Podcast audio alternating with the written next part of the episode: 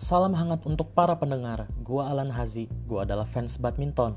Kita semua tahu bahwa badminton di Indonesia memiliki sejarah yang sangat membanggakan karena kita tahu sendiri bahwa badminton adalah satu-satunya olahraga yang berhasil menghadiahkan medali emas untuk Indonesia di ajang pesta olahraga terakbar sedunia yaitu Olimpiade.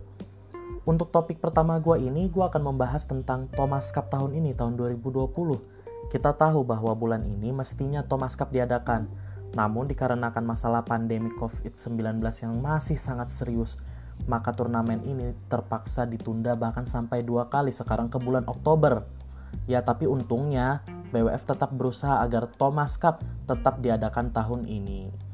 Nah di sini gue akan membuat prediksi negara manakah yang akan memenangkan Thomas Cup tahun ini ya kita lihat saja tapi nih gue ingatkan nih prediksi ini gue tidak asal buat. Prediksi ini berdasarkan analisis dari ranking tim dari pem, uh, ini peringkat pemain-pemainnya serta pasangan dari setiap negaranya di ganda Nah, tapi gue ingatkan juga bahwa prediksi di atas kertas ini tidak selalu benar dan tidak jarang juga salah.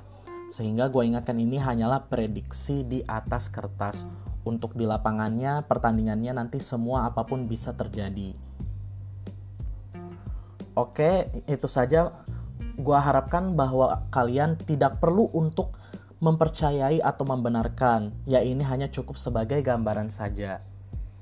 Nah karena ini sesuai dengan seeding nih maka akan ada empat negara yang memiliki kan squad untuk memenangkan Thomas Cup tahun ini yaitu Indonesia tentu saja, kemudian Jepang, Cina, dan Denmark.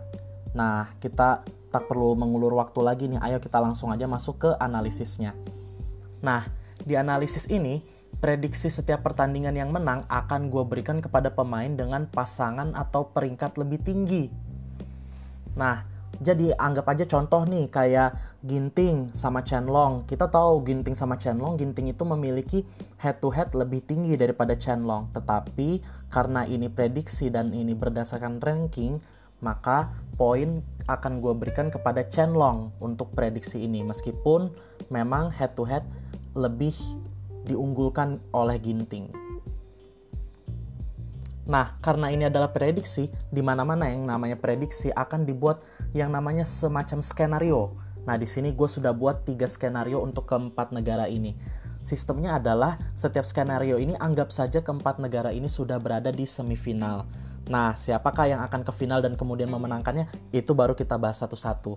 Tapi sebelumnya, kita bahas dulu deh kekuatan dari keempat negara ini. Pertama, Indonesia dulu deh. Untuk Indonesia kita cukup beruntung nih karena kita memiliki dua tunggal putra yang saat ini berada di top 10 dunia yaitu Anthony Ginting yang berada di ranking 6 dan juga Jojo yang berada di ranking 7. Nah tentu saja karena Ginting tertinggi maka dia akan menjadi tunggal pertama dan Jojo akan menjadi tunggal kedua. Tunggal ketiga akan diisi oleh Cesar Hiren Rustavito yang saat ini berperingkat 18 dunia dan untuk pemain cadangan sebenarnya kandidat terkuat itu Tommy Sugiarto. Tetapi ya karena Tommy Sugiarto itu tidak berlatih di pelatnas, jadi masih abu-abu nih apakah dia akan masuk tim atau tidak. Jika Tommy tidak masuk tim, maka slot pemain cadangan kemungkinan besar akan jatuh kepada Chico Aura Dwi Wardoyo. Untuk ganda, Indonesia mah hands down. Kita paling dominan di dunia. Peringkat 1-2 Indonesia uh, si Marcus Kevin tuh yang saat ini berada di peringkat satu dunia pastinya akan mengisi slot ganda pertama dan The Daddies yang berperingkat dua dunia akan mengisi slot ganda kedua dan pemain cadangannya atau pasangan cadangannya gak usah diragukan lagi Fajar Alfian dan Muhammad Rian Ardianto yang saat ini ranking 6 dunia bayangin aja kita tiga pasangan berada di top 10 dunia hands down banget dah sekarang kita pindah ke Jepang nih. Di sini Jepang juga memiliki kekuatan tunggal dan ganda yang cukup kuat. Mulai dari tunggal dulu mereka punya satu pemain doang sebenarnya yang berada di top 10 yaitu Kento Momota. Tapi dia itu sekarang ranking satu dunia dan juga merupakan juara dunia. Untuk slot tunggal kedua akan jatuh kepada Kanta Suneyama yang berada sebenarnya di peringkat 11 dunia. Cukup cukup dekat sebenarnya untuk top 10, sangat dekat dan juga untuk slot tunggal ketiga akan jatuh kepada Kenta Nishimoto yang berperingkat 16 dunia. untuk pemain cadangannya kemungkinan akan jatuh kepada Koki Watanabe yang saat ini ranking 35 dunia.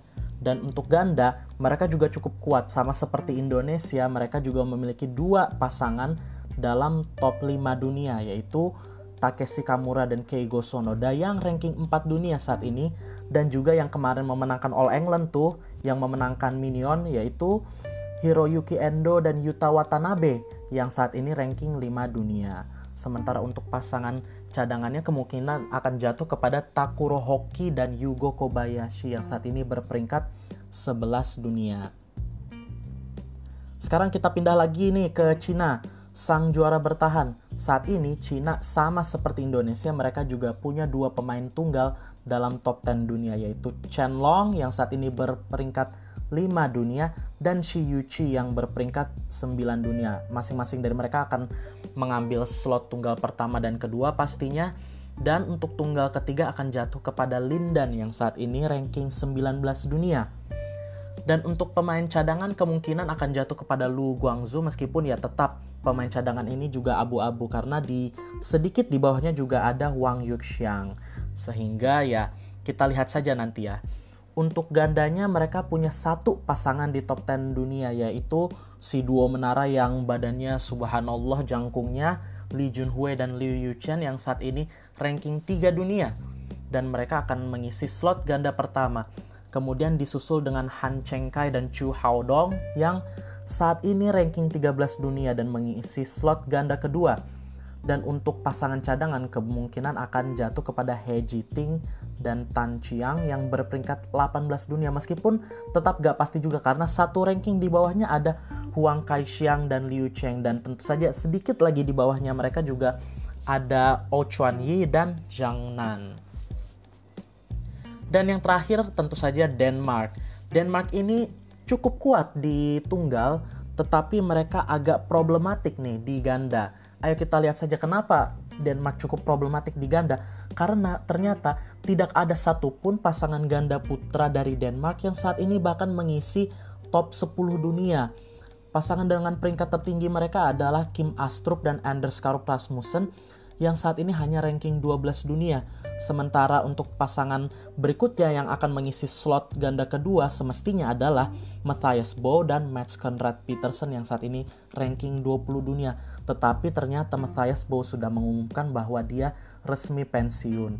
Maka kita pakai saja pasangan berikutnya yang ternyata berperingkat 51 dunia. Aduh, 51 dunia yaitu adalah Matthias Baysmith dan Les Bolthead dan kemudian pasangan cadangan kemungkinan akan jatuh kepada Daniel Lundgaard dan Matthias Tyree yang saat ini berperingkat 71. Uh.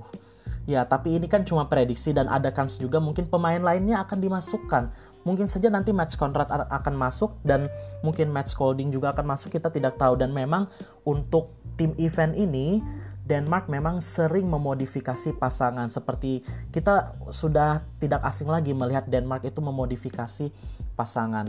Nah, tetapi tetap Denmark memiliki harapan di nomor tunggal. Karena Denmark memiliki dua tunggal putra yang bukan hanya di top 10 dunia tetapi juga top 5 dunia yaitu Anders Antonsen yang saat ini ranking 3 dunia dan Victor Axelsen yang saat ini ranking 4 dunia dan tentu saja masing-masing mengisi slot tunggal pertama dan kedua.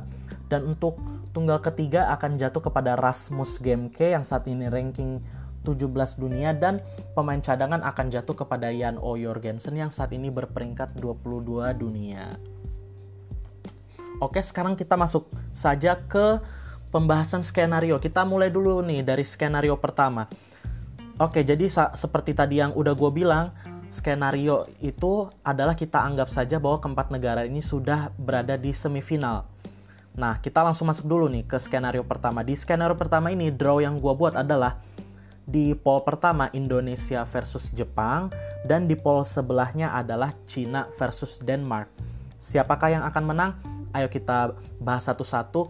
Kita buat dulu line up-nya tentunya yang namanya tim event itu harus ada line up-nya. Nah, untuk Indonesia versus Jepang, line up yang gue buat adalah tentu saja sesuai dengan urutan peringkat. Maka Momota versus Ginting akan berada di partai pertama, kemudian partai kedua akan uh, berhadapan Minions versus Takeshi Kamura dan Keigo Sonoda. Di partai ketiga, tunggal kedua yaitu Jonathan Christie atau Jojo akan melawan Kanta Suneyama.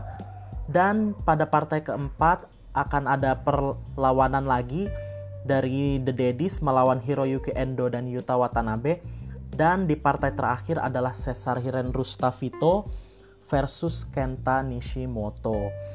Nah, di sini karena Kento Momota lebih tinggi peringkat ya tentu saja gue akan memberikan poinnya kepada Kento Momota di partai pertama sehingga Jepang unggul 1-0 untuk Indonesia. Nah, tetapi di partai kedua akan menjadi milik Minion karena memang Minion lebih tinggi sehingga satu sama Indonesia Jepang. Lalu kemudian berlanjut kepada partai ketiga Jojo versus Kanta Suneyama, gue akan memberikan poinnya ke Jojo karena dia juga memiliki peringkat lebih tinggi sehingga 2-1 Indonesia Jepang dan di partai keempat Hiroyuki Endo versus Yuta Watanabe meskipun sebelumnya mereka berhasil bela, uh, mengalahkan The Daddies di All England tetapi karena tetap di sini The Daddies yang memiliki peringkat lebih tinggi maka di sini gue berikan poinnya kepada The Daddies sehingga 3-1 Indonesia atas Jepang sehingga di sini akan dimenangkan oleh Indonesia. Lalu untuk Cina versus Denmark, di sini line up yang gua buat adalah di partai pertama ada Chen Long versus Anders Antonsen, kemudian si duo menara Lee Junhui Liu Yuchen versus Kim Astrup dan Anders Kaur Rasmussen di partai kedua. Partai ketiga antara Shi Yu Chi versus Victor Axelsen. Di partai keempat ada Han Cheng Kai dan Chu Hao Dong versus Matthias Basemith dan Les Coolhead. Dan di partai kelima ada Lindan versus Rasmus Gemke. Nah di sini gue bahas dari dari gandanya dulu. Tentu saja di sini, oke, okay, gak usah ada gandanya deh kita tetap berurutan saja ya. Nah di partai pertama Anders Antonsen karena dia memiliki peringkat lebih tinggi daripada Chen Long dan juga sebelumnya dia sudah pernah mengalahkan Chen Long di kejuaraan dunia maka poin gue berikan kepada Anders Antonsen Nah, untuk partai pertama, poin menjadi milik Denmark yang dimenangkan oleh Anders Antonsen 1-0 Denmark versus China. Tapi kemudian China akan menyamakan kedudukan menjadi satu sama di partai kedua karena dua menara ini si Lu Jinhui dan Liu Yuchen akan mengalahkan Kim Astrup dan Anders Karp Rasmussen tetapi di partai ketiga akan menjadi milik Denmark lagi menjadi 2-1 karena Victor Axelsen berada di peringkat lebih tinggi daripada Shi Yuchi maka poin akan gue berikan kepada Victor Axelsen. 2-1 Denmark Cina. Dan di partai keempat ada Han Cheng Kai dan Chu Haodong yang akan memenangkan pertandingan di partai keempat sehingga dua sama Cina versus Denmark dan di partai penentu adalah Rasmus Gemke versus Lindan dan karena Rasmus Gemke memiliki ranking lebih tinggi daripada Lindan maka poin akan gue berikan kepada Rasmus Gemke. Dengan ini Denmark mengalahkan Cina dengan skor 3-2. Sekarang berarti karena Jepang versus Indonesia dimenangkan oleh Indonesia dan Cina versus Denmark dimenangkan oleh Denmark, maka kita langsung saja masuk ke partai final. Di partai final ini line up-nya adalah Ginting versus Antonsen, Minions atau Kevin Sanjaya dan juga Marcus Fernaldi Gideon lawan Kim Astrup dan Anders Karok Rasmussen.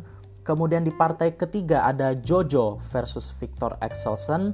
Di partai keempat ada The Daddies versus Matthias Basemith dan dan juga ya lupa tadi namanya udah bodo amat. Dan juga di partai terakhir adalah Cesar Hiren Rustavito versus Rasmus Gemke.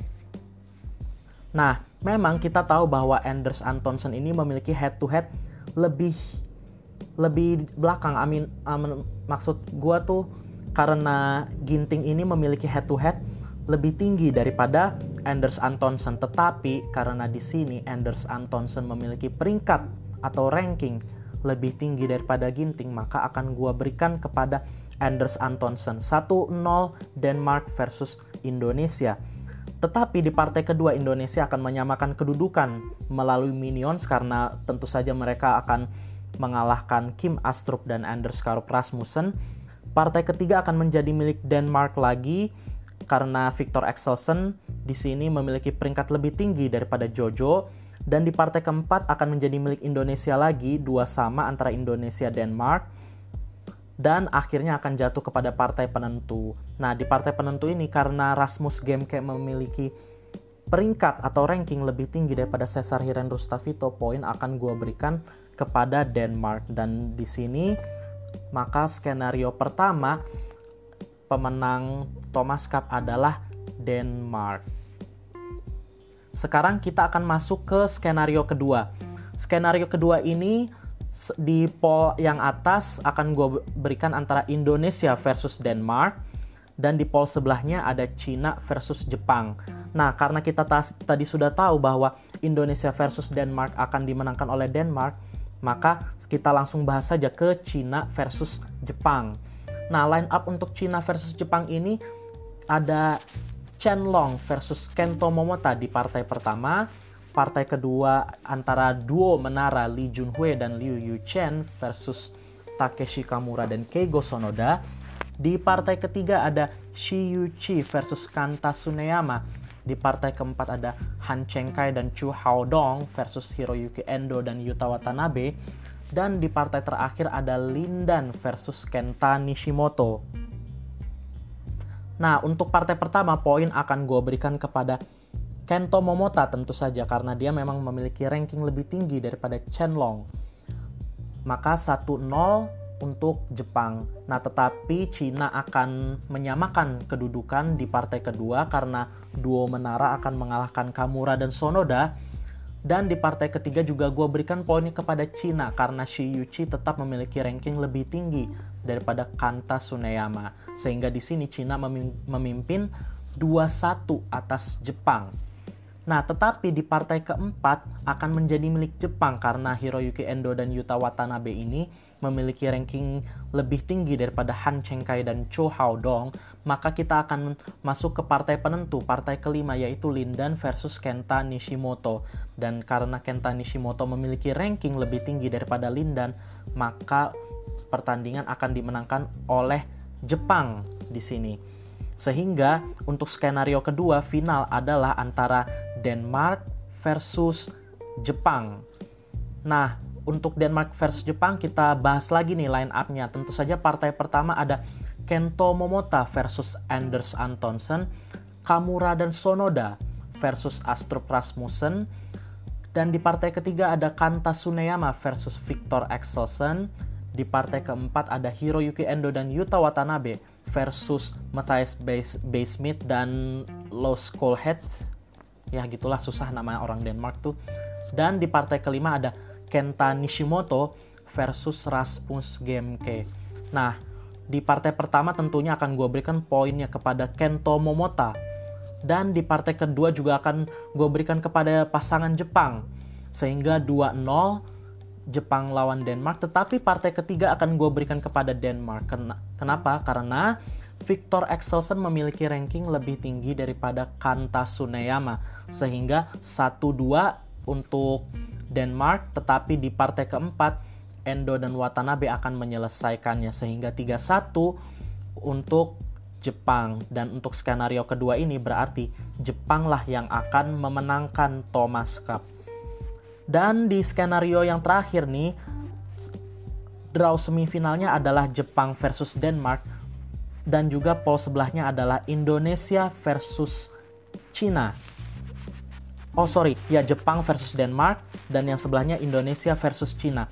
Oke, karena kita sudah tahu bahwa Denmark versus Jepang akan dimenangkan oleh Jepang, nah sekarang kita bahas nih untuk Indonesia versus Cina.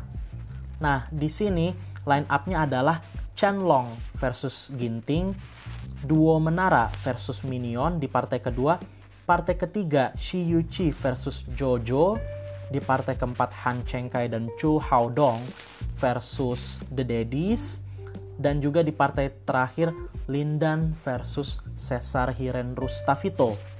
Nah di partai pertama akan gue berikan poinnya kepada Chen Long seperti tadi yang udah gue bilang. Karena kenapa? Karena Chen Long memiliki ranking lebih tinggi daripada Ginting. Nah tetapi di partai berikutnya maka akan gue berikan kepada Indonesia menjadi satu sama karena bagaimanapun Minion memiliki ranking lebih tinggi. Lalu kemudian di partai ketiga akan gue berikan juga kepada Indonesia yaitu Jojo akan uh, melawan Shi Yuchi akan gue berikan poinnya kepada Jojo karena dia rankingnya lebih tinggi daripada Shi Yuchi dan di partai keempat akan gue berikan kepada The Daddies karena bagaimanapun juga The Daddies memiliki ranking lebih tinggi daripada Han Chengkai dan Zhou Haodong maka untuk Indonesia versus China 3-1 kemenangan Indonesia. Nah, sehingga final untuk skenario ketiga ini adalah antara Jepang versus Indonesia dan karena kita tadi sudah tahu bahwa Jepang versus Indonesia akan dimenangkan oleh Indonesia, maka skenario ketiga ini Indonesia lah yang akan memenangkan Thomas Cup. Nah, itulah tadi ketiga skenario prediksi yang sudah gua buat. Nah, di sini masing-masing negara yang memiliki kans untuk memenangkan Thomas Cup di setiap skenario adalah Denmark, Jepang, dan Indonesia. Dan di sini yang gue lihat problematik justru adalah Cina, sang juara bertahan yang di sini memiliki peluang atau ya kans untuk bisa memenangkan sedikit lebih kecil. Tapi ya kita uh, kita semua sudah tahu, kita semua sudah familiar bahwa Cina itu sering sekali bagaimanapun siapa pun yang diunggulkan pas udah tim event Cina itu tiba-tiba jadi hebat ya itulah keunggulan dari Cina ya. Jadi kita tetap tidak bisa mengatakan prediksi ini benar, kita tidak bisa mengatakan prediksi ini terpercaya, tetapi ya prediksi ini hanya berdasarkan analisis dari ranking setiap pemain dan pasangan yang akan berpartisipasi dalam Thomas Cup. Ya itu saja untuk hari ini, untuk konten yang pertama ini, untuk berikutnya ya kita akan membicarakan lagi hal-hal yang lain yang ya mungkin aja tentang bulu tangkis lagi atau hal lainnya kita lihat saja. Tetapi ya sampai sekarang ini ya cukup sampai segini dulu aja. See you next time